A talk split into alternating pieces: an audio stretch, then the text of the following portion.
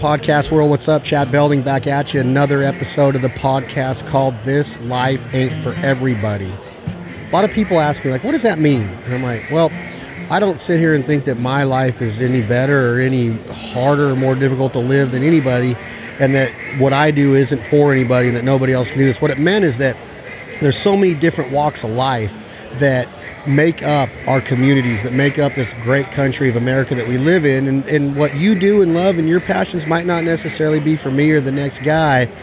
And it's weird how it all comes into fruition. My guest today makes his home in where we're at right now, Music City, USA, Nashville, Tennessee, the home of the Ryman, the home of the Opry, the home of Music Row, 16th and 17th Avenue probably the hottest city in America right now, in my opinion. I know there's a lot of other people that are that would argue that, but Nashville is the place to be. And this title of this podcast was brought to you by this city. My guest today is Barrett Hobbs. He is a bar owner he is a businessman. He is a, I don't know if you're a serial entrepreneur, but you are an entrepreneur to the T. He comes from a very, very great family in the Tennessee area. But Barrett, welcome.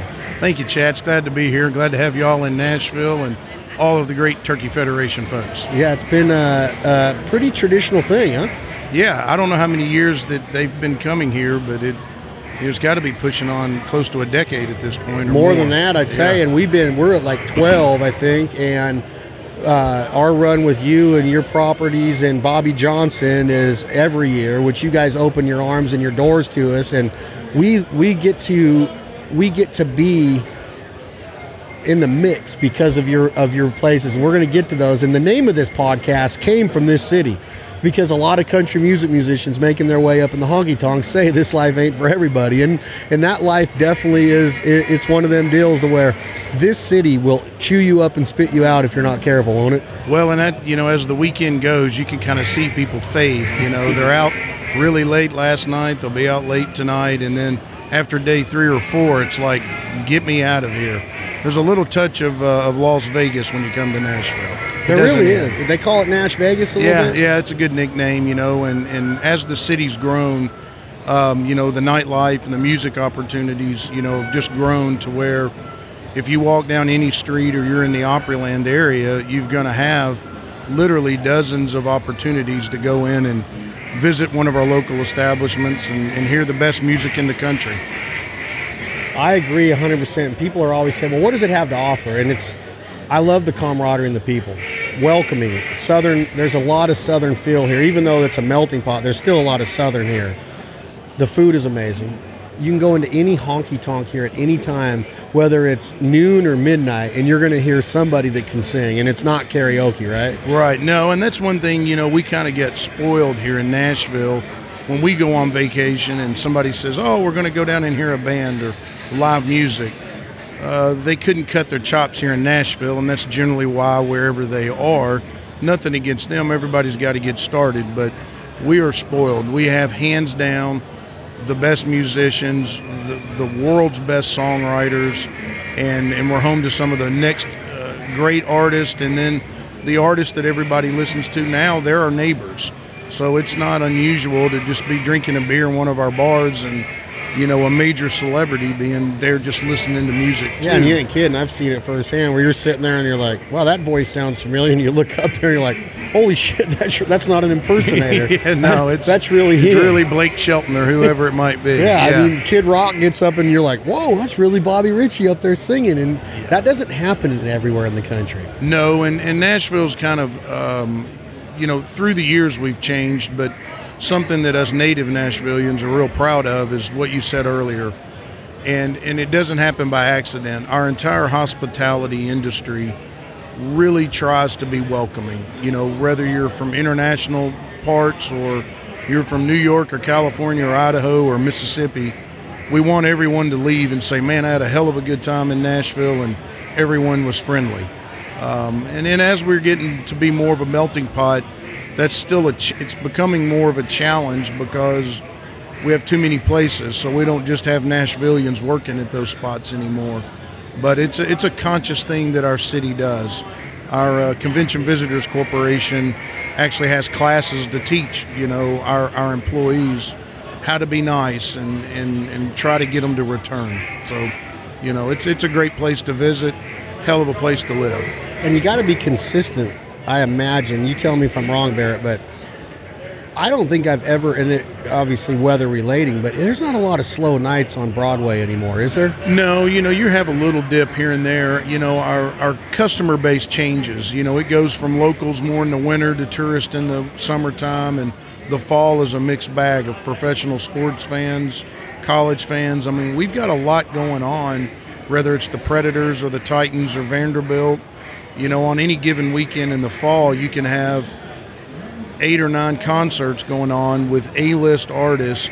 Vanderbilt playing Alabama, the Titans playing somebody, and the Predators tipping off.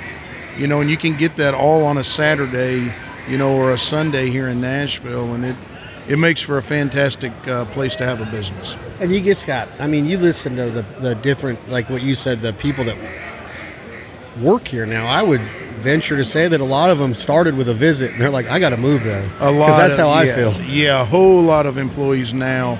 Uh, that's exactly right. I kind of equate Broadway as our beach.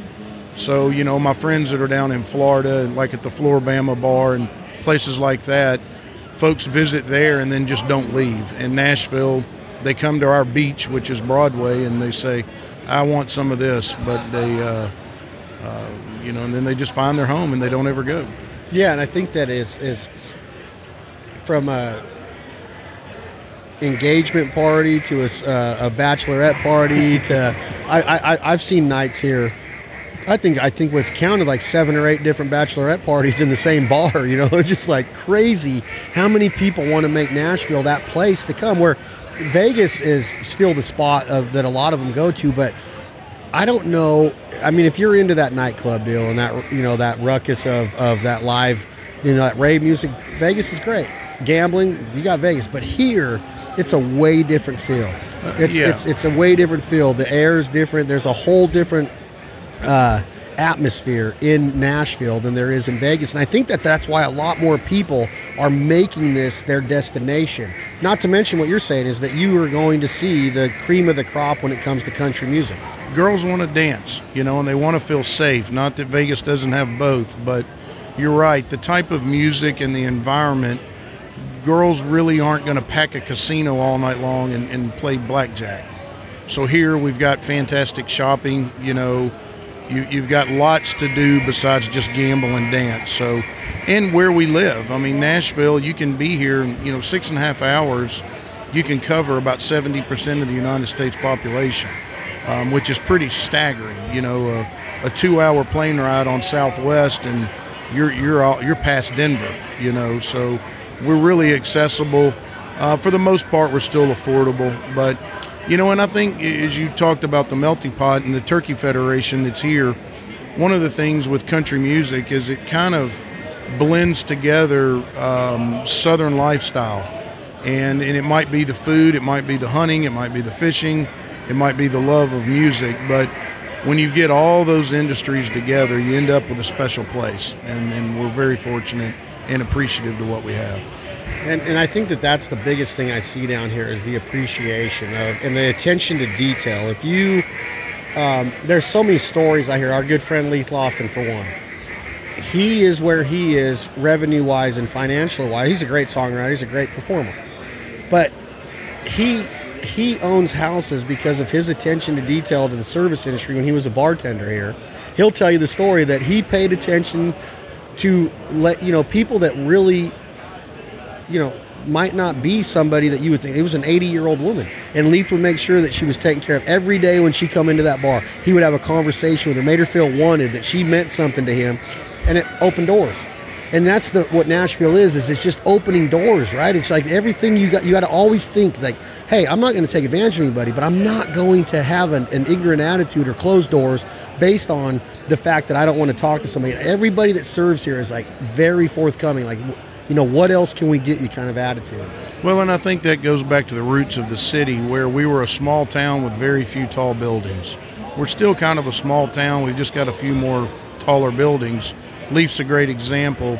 You never know who's going to be sitting at the bar. And and especially in this town, you'll have a guy that's working construction, a guy that's a president of the bank, you know, and then the next guy is Hank Jr.'s manager, you know. So you better pay attention to what you're doing.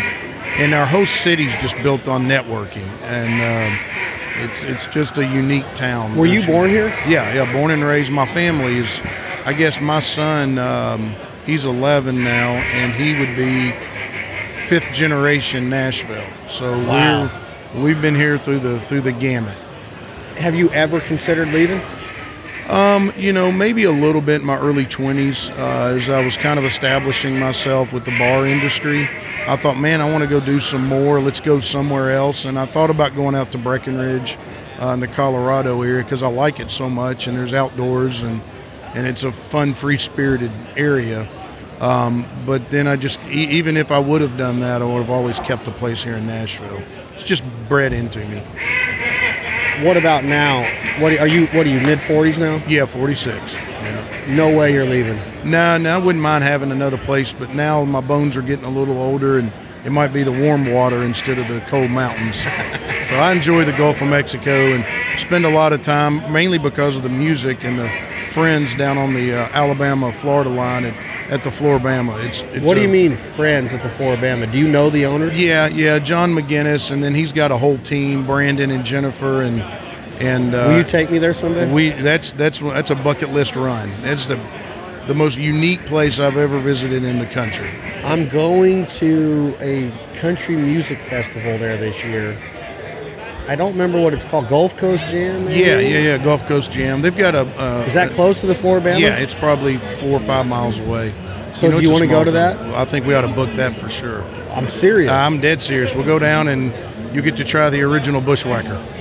I'm serious. Is that a drink? Yeah, yeah. It's a. It's kind of an adult version of a milkshake. Have you heard the David Lee Murphy, Kenny Chesney song called "The Floribama"? Yeah, yeah, sure. Kenny's a big fan of the place. Yeah. Uh, Jimmy Buffett wrote several songs that reference the Floribama. God, I just got chills thinking Yeah, about what's going on in that place. It's a fantastic place. I mean, everybody from Mick Jagger to Waylon Jennings has gone through there. I mean, it's it's a it's a historic location. So tell me if I'm wrong when I say this, Barrett Hobbs, is that you own some awesome properties in Nashville. Yes, sir. I'm lucky You don't be. take any. You say you're lucky, Yep. but you don't take any of that shit for granted. You No. you work your ass off daily to make sure that let's name them right now. And uh, uh, uh, okay, we got Whiskey Bent. Right downtown Nashville, we've got Whiskey Bent Saloon, we've got Bootleggers Inn, and we've got Doc Holliday's, and we're working on a couple of other ones downtown that I can't bring up now, but we've got more to come, I think. And then in the Opryland area, we've got the Nashville Palace, the Scoreboard Bar and Grill, and then we're rebranding one of our properties that's named after my grandfather, and it's called John A's. And that So- was his name, John A. Hobbs. So uh, we've got a, a restaurant and a bar that's named after him. Wow, that's freaking awesome. So you used to have Silver Dollar. Right, right. Now, did you sell that because the offer for the property was too good, or was we that didn't yeah we didn't own the property. We had a very long-term lease and um, and we had an opportunity to kind of cash in on that lease and it was a it was a good opportunity. Hindsight you know i don't know. You always look back and say i might not should have done it but you know you do what you do at the time and you move forward. You look at the location of where the Silver Dollar was, and that was Second and Broadway. correct Whiskey Bent's on Broadway. correct right on- right at third and broad Next door is a bar. Other side's a bar. Across the street's a bar. Boom, boom. You got Luke Bryan. You got all these going on. right Is there advertising that takes place, or is it just like, hey, the streets are full, every bar is going to be full on any given night? How does the Whiskey Bent make sure that somebody visits it when they decide to come to Nashville? Is there a national marketing plan, or how do you how do you go about saying, hey, we want you to come visit our establishments? partnerships and longevity, and it's built on what we talked about earlier customer service and repeat business. You know, when we opened Whiskey Bent 11 years ago, there were no cocktail bar cocktailers in the bars on Broadway. So if you wanted a beer and you were at a table, you literally had to go to the bar to get your beer. So I thought, well, if they want to get their own beer, they'll stay at home and get their own beer. So I was the first person to put cocktailers on the street, and um, and and I think that's what built our business. I put in clean restrooms. You know, I knew if girls would come back if we had clean bathrooms. Well, if you've got girls, us hairy legs aren't far behind. So, um, you know, it was that was the way we started the advertising, and then from that point on, it's consistent customer service, partnering with the Nashville Sports Council, with the Music City Bowl, Convention Visitors Corporation, and uh, and social media makes it so great now to to be able to reach out to people. We try to talk to them before they get here, because the street now, 11 years ago, there wasn't any bars around me. I was by myself. Did you name it? Uh, actually, one of my partners came up with that, but it's out of a Hank Jr. song. You know, the whiskey. I mean, it can't get better. No, for it's it's it's a it's a you know every once in a while you've got to have a lot of luck and, and a good opportunity, and we had a lot of luck and we had a good opportunity, and, and whiskey bent's done very well. Would you agree with me if I or if if I said that Whiskey Bent is a brand more so than your other properties? Meaning that I've seen ten people in line to buy merch there, Right. To get a shirt and a koozie. It's it's the phrase. It's probably I don't know that the brand. I would say the Nashville Palace is my strongest brand. Um, but as far as a tagline, and something fun on a T-shirt. Whiskey Bent's good, but Doc Holliday's actually outsells all of our properties in merch. And now that you mention it, I would think Bootleggers is a pretty strong name too. It is. It's a lot of fun. You know, um, there there are other bootleggers around the country, um, but uh, but in Nashville, it's the premier moonshine bar. That's what we're known for. Really? Yeah. And is it is it distributed moonshine or how is it homemade recipes that you guys have had in the family or how does No, that I wish that was the case. We wouldn't have near the tax burden. I know that you got. I know that there's a lot of, of, of taxes and laws around alcohol and distribution, but do you have a say in what recipes you bring in there? Or is it just oh what yeah, the distributors? yeah. No, we have a say in what brands we're going to partner with, and um, and then we make our own recipes and use base moonshines and then infuse to come up with our own flavor profiles. So it's a little of both. Right there on property. Yep, right there on property. Really? Yeah, but Bootleggers does very well. It's a smaller place. I like it because it's, you know, one of the th- trends in Nashville are these big super bars. You know, nothing against them. We've got, you know, there's room for everyone. But you can go to Chicago and find a super bar. You can go to Vegas and find a super bar. You can't find a country music honky tonk. I'm in the honky tonk business. I'm not in the disco business. And there's a big difference. And I think in 50 years, you know, and there's a good Randy Travis song that talks about, you know, as long as there's a broken heart in a jukebox, there'll always be a honky tonk. And that's the truth. In 50 years, I don't know if there'll be discos, but there'll be honky tonks.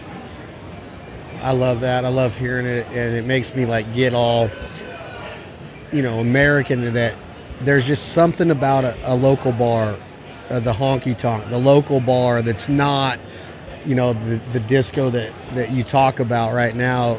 Toby Keith sang a song about I love this bar. Yeah. and that's the kind of places you have is like we you have the ability to have that repeat business all the time coming in and out of there how important is it to your business that you book the right acts because does that have a, a say in the people that are going to once they're going to come in there but does it, the act is that going to depend on them staying there uh, depending on the talent of somebody that's on stage Yeah, it does, and it, it really even beyond that, you know, and, and you know, our mutual friend Bobby Johnson, that's his job is to is to find the artist and give them the opportunity. When my grandfather started the Nashville Palace back in '77, that's what the Palace was. It was a springboard for talent.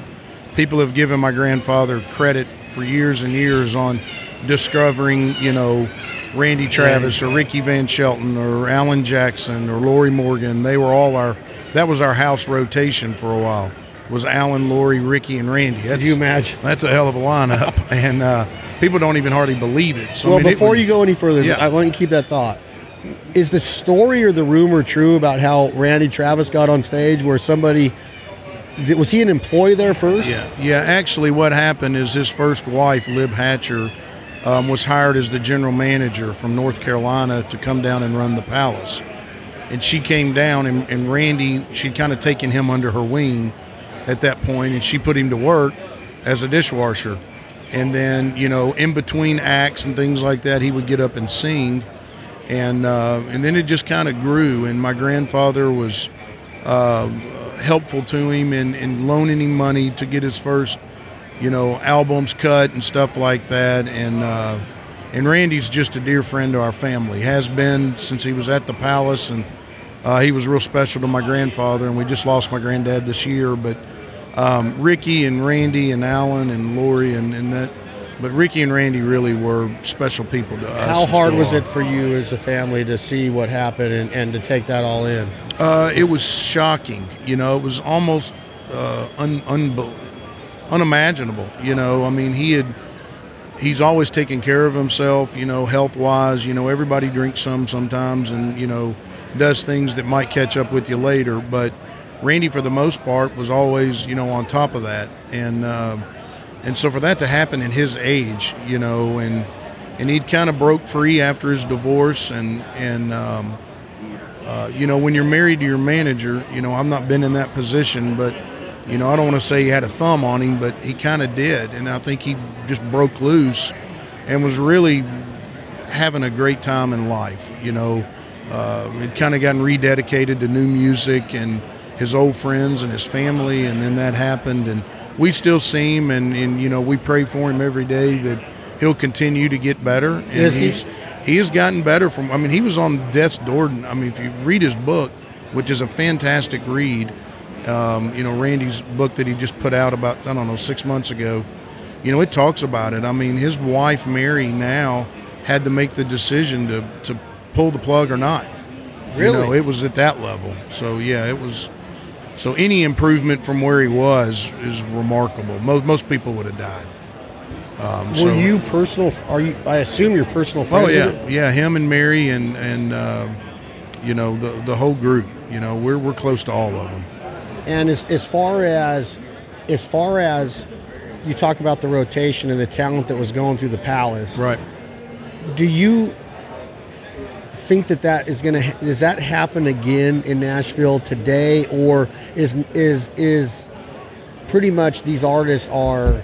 It almost seems like they're like groomed now, where they're not just coming to Nashville and they have a job and they get discovered. It's almost like they're they're they know they're they're brought here because they have a talent, or is there still that going on? And I'm playing the devil's advocate Yeah. here. Are people still moving here with a dream and working their way up in the honky tonks and washing dishes and serving tables, and then going in songwriter rounds and becoming an artist at night? Is that still happening in Oh Nashville? yeah, yeah. The grind is still there. You know, um, like you talked about with the name of your your pro your show.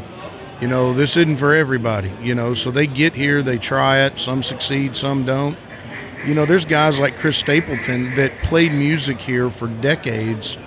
That you know, because of one night on the Grammys, you know, with one song, everybody thought this guy hit it overnight. And it's like digging ditches from here to Texas. You know, you show up in Texas one day and they say, "Wow, you're here."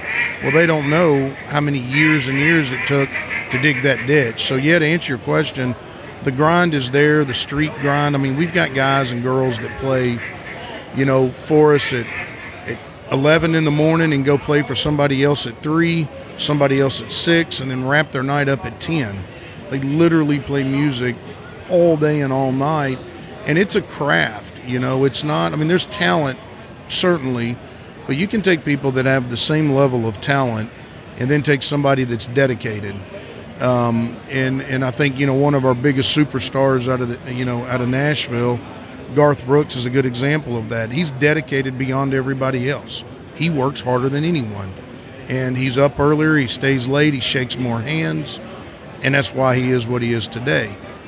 You know, I think Garth would say there's people just as talented as him, but they don't have the dedication. And that's what separates the people that make the career and don't. Now, certainly the new Nashville, money plays a part. You know, the days of like with Randy getting discovered in a bar, those are a lot fewer and far between, but it still happens. Um, and that's Bobby's job is to use our stage to give people the opportunity to use us as a stepping stone. You know, to go on to something bigger and better. I hate to lose them sometimes when they say, "Oh, I got signed with my recording deal." I can't play anymore. I'm going on the road. sucks for my business, but that's what my business is there for to give someone else an opportunity in life. You take pride in that part of your Oh, it's the best part. Nothing makes you proud. Tell me the best story, Barrett. Tell me where, what, what, what, which one of your properties were you in, has has it just been like, wow, this is really happening kind of deal? What, what give me an example of what you've witnessed in your career? The, the the best Nashville night I've got is uh, just a few years ago. I've been I've had a bar uh, since I was 21 and I'm 46, so I've had them longer than half of my life now. And hands down, the best night was Dean Dillon, who is arguably one of the best songwriters. But in George my, Strait, yeah. yeah, one of, in my mind, he's he's at the top of the list. Um, he plays at the Nashville Palace once a year, and you know the night that uh, that in, in particular, he really spent a lot of time talking about his growth as a songwriter, and coincidentally, it happened at the Nashville Palace, and I heard stories that I'd never heard before, and uh, and they're they're fantastic stories. If you ever get a chance, anybody listening to, to go see a Dean Dillon show, it's a it's a it's a storybook night, and uh, you know when I heard him talking about my grandfather and and cutting his teeth and being around the palace as an early songwriter, uh, that's probably the most special night. Of course, you know Randy and, and and his story, and then Alan Jackson's always been gracious. And uh, when he did his Heroes album, I think that's the name of it. If not, that's the basis of it. He sang all of his favorite songs. He could have gone anywhere in the world, and he did a worldwide live broadcast from the palace. You know that kind of Wait stuff just doesn't happen. that was the one where he did the covers Yeah, under yeah. the influence. yeah. Okay, there you go. There you go. Yeah, Good he memory. did. He did Good Papa memory. Top with Don yeah, Williams. And, yeah, uh, yeah. uh, Pop a Top's Jim Ed Brown, but uh, yeah, He sang it. He, which oh, okay, so He did a Don- Charlie. Charley Pride was there. Yeah, and, he did a Don. Williams, too. He did. Did Don and oh, Jimmy Oh, Buffett. Yep, uh, that album is insane. It's a so great so he releases that album. Then what does he do from the Palace? Well, he came, and so that you always do a record release party in Nashville if you're anybody. But instead of just doing a record release party, he did a live worldwide broadcast from the palace. So he could have gone anywhere and done that, and he decided to go back to where he started. How Um, cool is that? He's, he's a gentleman. now, are you a personal guy. friend of AJ? No, not really. I mean, he knows us and, and would know me if I had to went up and introduce myself. But uh, he certainly knew my grandfather very, very well, and and our paths have crossed some. And he's always been just uh, a, a true Southern gentleman. Man, and he he keeps going. He does. Nobody. He won't. He won't brag on himself, but he, he keeps kicking it. He, he just announced his tour for 2020. I mean, he's just Yeah. rocking it. Yeah, he, he does really good. What is your knowing where the state of country music now and country radio? Mm-hmm. what is your personal favorite time of Nashville? Knowing that you've literally owned bars for 25 years, a quarter of a century, Mm-hmm. you've owned a bar in Nashville. What is your favorite era? Your favorite time period of that of those 25 years? Because wait a minute, let's do the math. That would have started in, in 95. Yeah, 95, 96. So 21, 95, 96. You're right there when uh, Garth was a little earlier than that. He's 89, 90 when he really broke, and that was Chesnutt and Tracy Lawrence and, and Alan Jackson and the Hat the Hat Pack and all that. um, what? Give me your favorite era. It had to be right there. I mean, in country music, right? Yeah, um, I've always kind of been an older soul, so I, I mean, I like all all eras of it. I'm not I'm not the biggest fan of the bro country stuff. You know, I like a steel guitar in my music and a banjo, and it kind of disappeared for a little while, and everybody was singing about gravel roads, and some of them had never even seen a gravel road. So A tailgate down and a girl dancing. yeah, yeah, yeah. It sounds good and never really happened.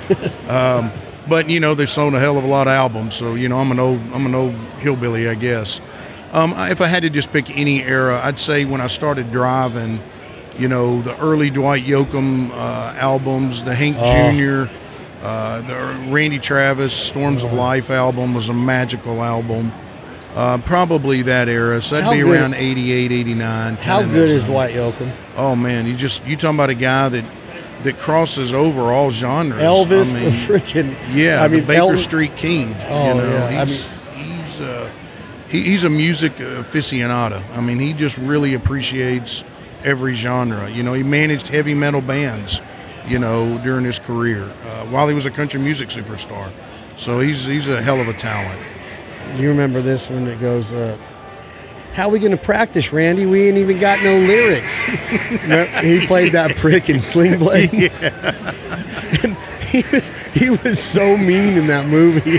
He was. He took the blade to the head. I've heard that sometimes I've heard that that's kind of how he's been in real life. Sometimes I don't know him. Yeah, I don't either. I've met him twice backstage at the Opry, and Was he nice? you know, I, I don't know that you would ever meet anybody backstage at the Opry that would be mean. Yeah. So I can't say anything, but just as a fan, I would go gracious. watch him live at the drop of a dime, no matter where I'm at, to watch Dwight Yoakam sing his 20 greatest. His when you listen to his greatest hits album, you're like, where did this kind of music go? Where did where did Travis Tritt go? Where did Chesnutt go? Where did Tracy Lawrence? Well, I, that's a different story with Tracy, but like all of a sudden they're just gone. It was like, what the frick?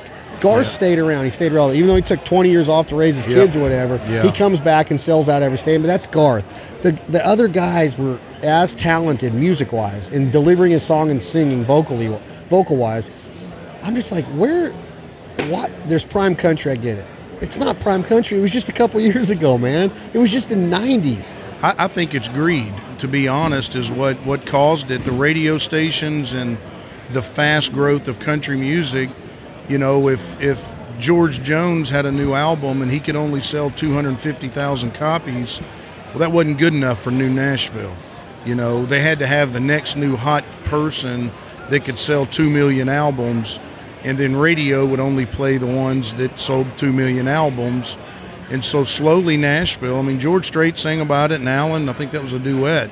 You know, "Murder on Music Row," and uh, you know the the way that Nashville radio. It's the most disappointing thing I've I've got out of Nashville is we make them and we help them blow them up, and then they tear them down. And you know, guys like John Anderson, there's not Oh. a chance in hell Oh. you're going to hear a John Anderson song. You know, uh, unless you're listening to 650 or something on Sirius Radio. Oh, and how good is he You know, swinging and fa- Seminole fantastic. You know, uh, to catch us falling stars, one of my favorites. Straight tequila night. Yep, down in Tennessee, I can go on and on. That's he's a great one. huge hunter, and Yep. I mean, I love that guy. I can't believe you just brought up John Anderson. Yeah, he's he's a he's been a friend of our families too, and a, and a fine gentleman. And great guy. I And a- met him. Uh, Daryl Singletary. Uh, yeah, yeah. God rest his soul. Well, Another and- guy, right? Yeah, and I don't know when this will broadcast, but if you're anybody's in Nashville on February the 29th, we we this is our second annual, uh, and I think yesterday was the Anniversary. anniversary of his passing. And uh, I was a good friend of Daryl's, and he was a he was a tremendous singer and a great hunter, uh, but a better dad than anything, and a good husband. And when it happened, um, you know, I thought, what can I do? So I reached out to Holly, his wife, and I said, you know, you've got the palace, do what you want, all the money's yours. You know, everything that goes Good on. And and so we did it last year, raised their kids a bunch of money, and uh, and we said let's do it again. So the artists uh, that are donating their time to come back, and we're doing that on uh, February 29th. Who, but I sure you got? miss him. Who you got? Is Andy Griggs part of it? Uh, yeah, Andy's love playing. Andy. Andy's doing the podcast tomorrow. Oh, is he okay? I love Andy's Andy. a great guy. Um, uh, we changed the date, but Mark Wills jumped right on board. But we changed the date, and we lost him. Uh, Darryl Worley. Um, I, I ought to be able to know. Um, you caught me, man. I, I, It's all right, uh, but I'm uh, brain but, dead. But lo, lo and behold, they are doing. They are 100% raising money for Daryl's family to help out with. every beer, every auction item. Um, Good for you, You know, Mike Waddell donates a lot. You guys have given us stuff. Um, you know, everybody in this hunting community loved Daryl, and uh, so the auction raises quite a bit of money, and then the the ticket sales. I mean, literally everything but what. The, the Tennessee Department of Revenue takes for taxes goes to that family. Well, I'm, ju- I'm proud to please, it. please remember to, to get with me. I'd love to help out in all in every capacity we can with with prizes and whatever. We'll donate a hunt, giveaway, whatever it is. Yeah, well, that's great. And, Um, and he was a good guy. You're talking about great music. I mean, Daryl. Oh, God, no, man. you know that's one of the problems with the tribute is nobody really wants to sing his songs because they're not Nobody as good as. Daryl. You know, it's like good God. The last So- time I saw him, Barrett, we were on we were at a, a Realtree Outdoors event in Georgia, and Ira Dean and him were on a boat out 50 yards on water, and they had the sound system set up on the boat, and everybody was inside the marina there, you know. Right. And Daryl would light up, let her lie, and and I was just like, I don't think you can sing better than what he did. I don't think that you can get vocally more talented than what Daryl Singletary was. And then I got to sit down with them that night and talk about turkey hunting and talk about where he was headed. And then the next thing I know, I was getting a call saying Daryl passed.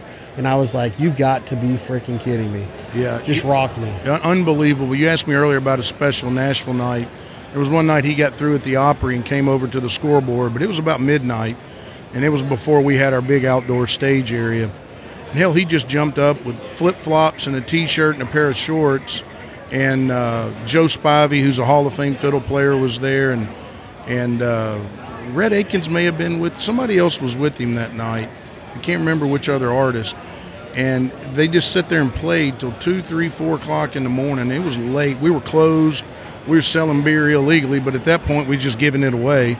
And I looked around, and there was four or five tourists that had hung around, and uh, and I thought, man, when you go home and you tell this story, I mean, this isn't something you just see. And they played everything, and, and it was just a great night. I, I'm, I did remember a couple other people because I just said his name. Uh, Rhett Akins, who is one of the best songwriters and and just a super guy. Oh, he's a big hunting song gun. Do you remember Yeah. his hit he had on the radio a while back? Well, he had several, and his son's tearing it up now. So it's just uh, He's a stud. When he had that song on the radio back in the '90s of uh, "That Ain't My Truck," yeah. God, that was good, wasn't it? he, he's he's just a talent and and a nicer guy than he is talented, which says saying a lot. Uh, Ken Mellons uh, put out a great song, you know, uh, Junkbox, uh, Jukebox Junkie. yep. Um, I'm trying to think of the rest, but uh, but you can go to the Na- anybody can go to the Nashville Palace. Just website. buy a ticket to get in. Uh, yeah, they're going fast. Um, here, I just got I just got a few more here. Uh, Mo Pitney, who is a fantastic Great. young talented Yeah. guy. We've already said Andy and Rhett Akins, Trent Willmon, Craig Campbell, Ken Mellons, uh, one of our best buddies, who's a who I think is breathing some real country music back into the industry. William Michael Morgan will be there, and we're still adding some folks. Um, so uh, it's a it's a great night for a, a fantastic cause. And is does Waddell come up and MC it or anything? Did He, he MC did last year and could not have done a better job. And I wish I could remember his buddy that he brought had never done a live auction in his life. Is not an auctioneer, so he gets on stage and Waddell says, "Look, come up and just do it," you know. And neither one of them were prepared, you know. And they're bringing up auction items of three, four, five thousand dollars and higher. And so his buddy gets up there, and and I, I wish I could remember his name now and he just made up stuff. He would just talk about Michael like surfing naked in Hawaii, completely made up, but he's jibber jabbering that stuff, and the guys that were close to him could hear that he was just talking gibberish, you know, and making fun of everybody on stage. Of course, the audience didn't know, and uh, and it was a lot of fun, man. I thought Mike was going to lose a kidney laughing so hard. Yeah, I love. He But- is so talented, man. He is. He's a great guy and, and gave just a ton of time and, and, and some great prizes. And we're going to miss him this year because he had got, he had a, uh, a date he had to, to do something else. But Did he uh, really? Yeah, he's not going to be there. Have you got year. your MC this year? Um, they're they're working on a couple of them. We're we're trying to bring maybe Bill Cody over from the Opry because he has so many uh, uh, Daryl stories and. And there's always a list of characters at this thing, so th- there'll, be a lot of fun. Do you think that the future of Nashville is Broadway? Does it expand bigger and bigger as it because it's growing like crazy? Are you looking at different areas and trying to get ahead of the curve? I think you're always. It just depends on what business you want to be in. If you want to be in the disco business, I think Broadway's going to continue to be your place. Um, the the more the buildings are down there, the more traffic that we see, the the varying of tourism. I don't know that it'll always be the plant of the best place for country music live. Um, Opryland area, because we're at the literally in the shadow of the Grand Ole Opry, is always going to have the heartbeat of the city. I mean, that's it. I mean, the Opry, you know, Broadway 14 years ago was nothing. You know, the Grand Ole Opry's been here forever and is going to be here forever. So I, I think I think the city's going to continue to change. Nothing stays the same. Um, there'll always be country music on Broadway at this point, but uh, I don't I, I don't know that that's going to be the only spot for you to hear great music. You know, one of our places, the Scoreboard, Um, you know, we've got our outdoor stage area. We call it the dry dock stage because it looks like a beach bar, but there's no water. Um, we've got a group headed by Kevin Denny and LD that's called Organic Country. Oh man, it's a great night. You know, uh, LD was the guitarist for Randy Travis. Correct. For about 15 years, and uh, or no, I'm sorry, almost 30 years. He started at the Palace as part of the Palace band. When Randy left, he went with him. Joe Spivey's in that band uh, with with these guys. Who uh, we talked about John Anderson. You know, he uh, he, he did the, the the lick in Seminole Wind. That's Oh, Joe. That's really? Joe, That's Joe. on the fiddle. That's him. Really? Um, you got Hoot Gibson playing bass. Uh, we've got a couple guys that rotate uh, in and out. Greg uh, Greg plays the drums, and Steve Hinson, who's played with everybody's on steel. So you know we get a lot of the Opry stars that come and just listen to them. You know, there's one night not too long ago we had uh, uh, John Berry in the audience, um, and Mark Chesnutt, and then Kevin Denny's a, you know a singer songwriter of his own right singing. So I'm just looking around thinking, where else do you get this? You get John Berry and Mark Chesnutt coming to listen to you, your house band. That's how good they are. So organic country's fantastic, and I think that's what you'll see. I think you'll see the better musicians off of Broadway in the future, just because it's more of a uh, party atmosphere. 18 year old, 21 year old bar. Yeah, bar it's just it's just different. You know, it's not worse. It's just different. yeah. You know, they want to hear Journey and Def Leppard and One side of it's pretty traditional, and then you got Blake Shelton on that side, on the same side. But the other side seems to be more of the the big, the big kind of like hey light shows and and, Yeah. and triple decker bars and triple floors and you know different theme music on each floor and kind of you know that kind of. it stuff. is a little different. You know, and then it'll change again in ten years. You know, what's there now? You know, Tootsie's is always going to be there. It's it's a cornerstone, and I hope it's always there. It's an important historical place to our city's uh, history. But you know, some of these bars will come and go like they do in every city. We're no different. What kind of what kind of man and person is Bobby Johnson? You know, anything that I can say on the radio, um, you know, right now, I got to think of clean stories to tell about Bobby. Uh, Bobby's a great guy. I met him, shoo, 20 something years ago, and he was a regular. Um, he was working at Opryland and moved up here with the Nashville Dream to write songs and perform and do the deal and subsidize his life by bartending. And uh, we became uh, friends over the bar on, on that side, the drinking side. And uh, I offered him a job, and he took it and started out bartending and then moved into assistant managing. And then when I opened Whiskey Bent, he was my general manager. And then as it grew and we added more bars, we ended up, you know, now Bobby's in charge of over probably 130 live music spots a week. And uh, so you can imagine that job juggling 130 bands per week. Um, you know, they're not always the most uh, organized and on time and prepared group of people. And he does a fantastic job for us. Uh, I've been fortunate to meet folks like yourself through Bobby. He's a genuine guy and, and a great friend and an asset to my company. And did you do, do you see it to where the live music is your staple? Do you have to have it? Yeah, you do to survive in that. If well, you know, if you want to be a restaurant and just a restaurant only, then no. But if you want to have full-fledged Nashville hospitality experience, we're live music. You know, that's it. That's what the city's heartbeat is. All of them have it. Yeah, or they won't be here. Does John A's have it? Yeah, John A's has got it, and Palace obviously has two different stages there. Scoreboard has it with the dry dock stage. Bootleggers is, you know, they're playing music there right now. Let's end it. Let's end it by talking about whose freaking recipe is this hot chicken at the scoreboard? because me and Leith, Leith and I were talking last night. We're standing there, and I'm like, when you hear about hot chicken in Nashville, you hear there. I don't know if you get mad at me for saying this. I'll cut it out if you will. But you hear Hattie B's. Yeah, The scoreboard kicks its ass. Yeah. Like, whose recipe is that, and why isn't why isn't it the one that everybody's like, man, you got to go? eat-" And I'm sure locally it is, but Hattie B's has kind of got this like I don't know mystique or something about it. But that stuff is amazing. Was that your grandma's recipe or what was it? I wish I could claim it in the family or that we developed it. We, um, I guess you would say, we commandeered it with some cash. Um, the the the foundation of hot chicken in Nashville started with Prince's over off of Dickerson Road, and they were on Ewing and Dickerson Road forever. And I can remember being five years old and my dad taking me over there. And it's in a different part of town. You know, me and my dad would be the only white guy standing in line, you know, at this hot chicken place. And so he got to know them very, very, very well. And we bought it and for parties and different things. So we built a relationship, tried to get them to franchise us years and years and years ago. Long story short, they let go of one of their cooks that had been with them for a real long time, and he ran into some hard times. And so he came to us and wanted a job, and we said, "Up, we give you some money to train me on how to do the hot chicken." So we did. And, uh, you know, it's not their exact recipe. Nobody's ever going to do it like them. They do it in 100 year old cast iron skillets with lard, you know, and everybody that goes there knows it's going to take an hour to get food.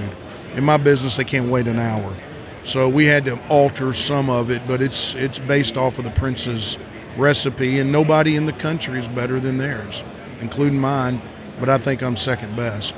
And Hattie B's is doing a great job, and they've they've made the the awareness of the product out there. Um, but the, the reason that they're so popular is they're in they're in very uh, dense populated areas. You know, they're not like Prince's that's way out off of Dickerson Road or we're out by Opryland. You know, if you stuck a Prince's in the middle of a saturated neighborhood, they're going to have the same lines or longer. So Hattie's done a good job, but it was more of a McDonald's move where the real estate was right more than their chicken's right in my opinion. But they do a good job. So if I go to the scoreboard tonight, what do I order besides that? I mean, I know that's going to be my entree, but is there something else that that you have a, that you hang your hat on there? You got a lot of pride. Yeah, we've got we've got a couple of things. We do all of our own smoking products. Uh, we have our own uh, grills out there, smokers that we do our ribs and our brisket and everything is our product. So we're real proud of that. Obviously, the hot chicken's great. Uh, outside of that, I've kind of had to evolve through the years, and with the dry dock stage out there, um, I, I've got direct shipments from the Gulf of Mexico.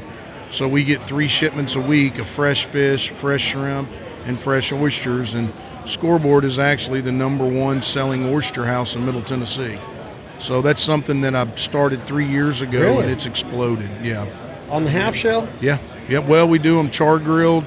We, we go half shell only in the wintertime and just on the weekends. But starting March 1st, I believe, or the first Saturday in March, we'll start the whole run and we'll have fried oysters, baked oysters, char grilled oysters. So we, we crank a lot of oysters. Um, Wow. So our, we're proud of our seafood. So if we go over there tonight and we're doing our little gig, can I have somebody from the scoreboard run me over a dozen of them if I pay for it and try it, or are You they doing it. it tonight? Yeah, today's Thursday, so yeah. we'll Really? have- the truck comes in on Thursday morning, Oh, I've got to try these. so we'll we'll send you over some fresh Gulf shrimp uh, oysters. yeah, They're out of Apalachicola, so those are the best oysters on the planet. Barrett, congratulations on the success. Obviously, it's well deserved because you're a workaholic. I, I, I can't wait to see when you said in the beginning that we're working on a couple new properties. I was getting all giddy because I'm like, oh, I can't wait to go to them. I love bootleggers. I love whiskey bent. I spend a lot of time at the Palace. Spend a lot of time at Scoreboard. Um, I haven't been to John A's. I'm going to go check out your grandpa's namesake. Well, we're reopening that one right around middle of March, so St. Middle Patrick's Day somewhere in there. I'll be back in April or May. What uh, NRA, the National Rifle Association's annual convention, is here. Yep. So I'll be here for that. Well, we'll definitely go hang over out. there and we'll, we'll try some of the hand cut steaks. Yeah, promise. Yep. See you tonight. Yes, sir. See you Saturday night. Friday night for sure, maybe Saturday. Barrett Hobbs, the entrepreneur from Nashville, Tennessee, Music City, America. Check out Whiskey Bent, Bootleggers, John A's, the Nashville Palace, Scoreboard, the Hot Chicken, the Oysters. He's the man. He's a dear friend of ours, and he literally rolls out the red carpet and opens his doors and arms to us all of the time for our events. We're going to be with him this Saturday at Whiskey Bent up in the VIP room, looking over the bar with Mr. Brent Cobb throwing down the tubes and Leith Loft and our dear friend Anheuser Busch and all of our partners that are involved in that. Thank you guys so much. From Nashville, Tennessee, for Barrett Hobbs, I'm Chad Belding. This has been another episode of This Life Ain't For Everybody. Tom, please hit that button. This is What You Gonna Do When the Money's All Gone by Mr. Leith off in a hole than rich as hell without a soul. Life on earth won't last that long. What you gonna do when the money's all gone? Say life on earth won't last that long. What you gonna do when the money's all gone?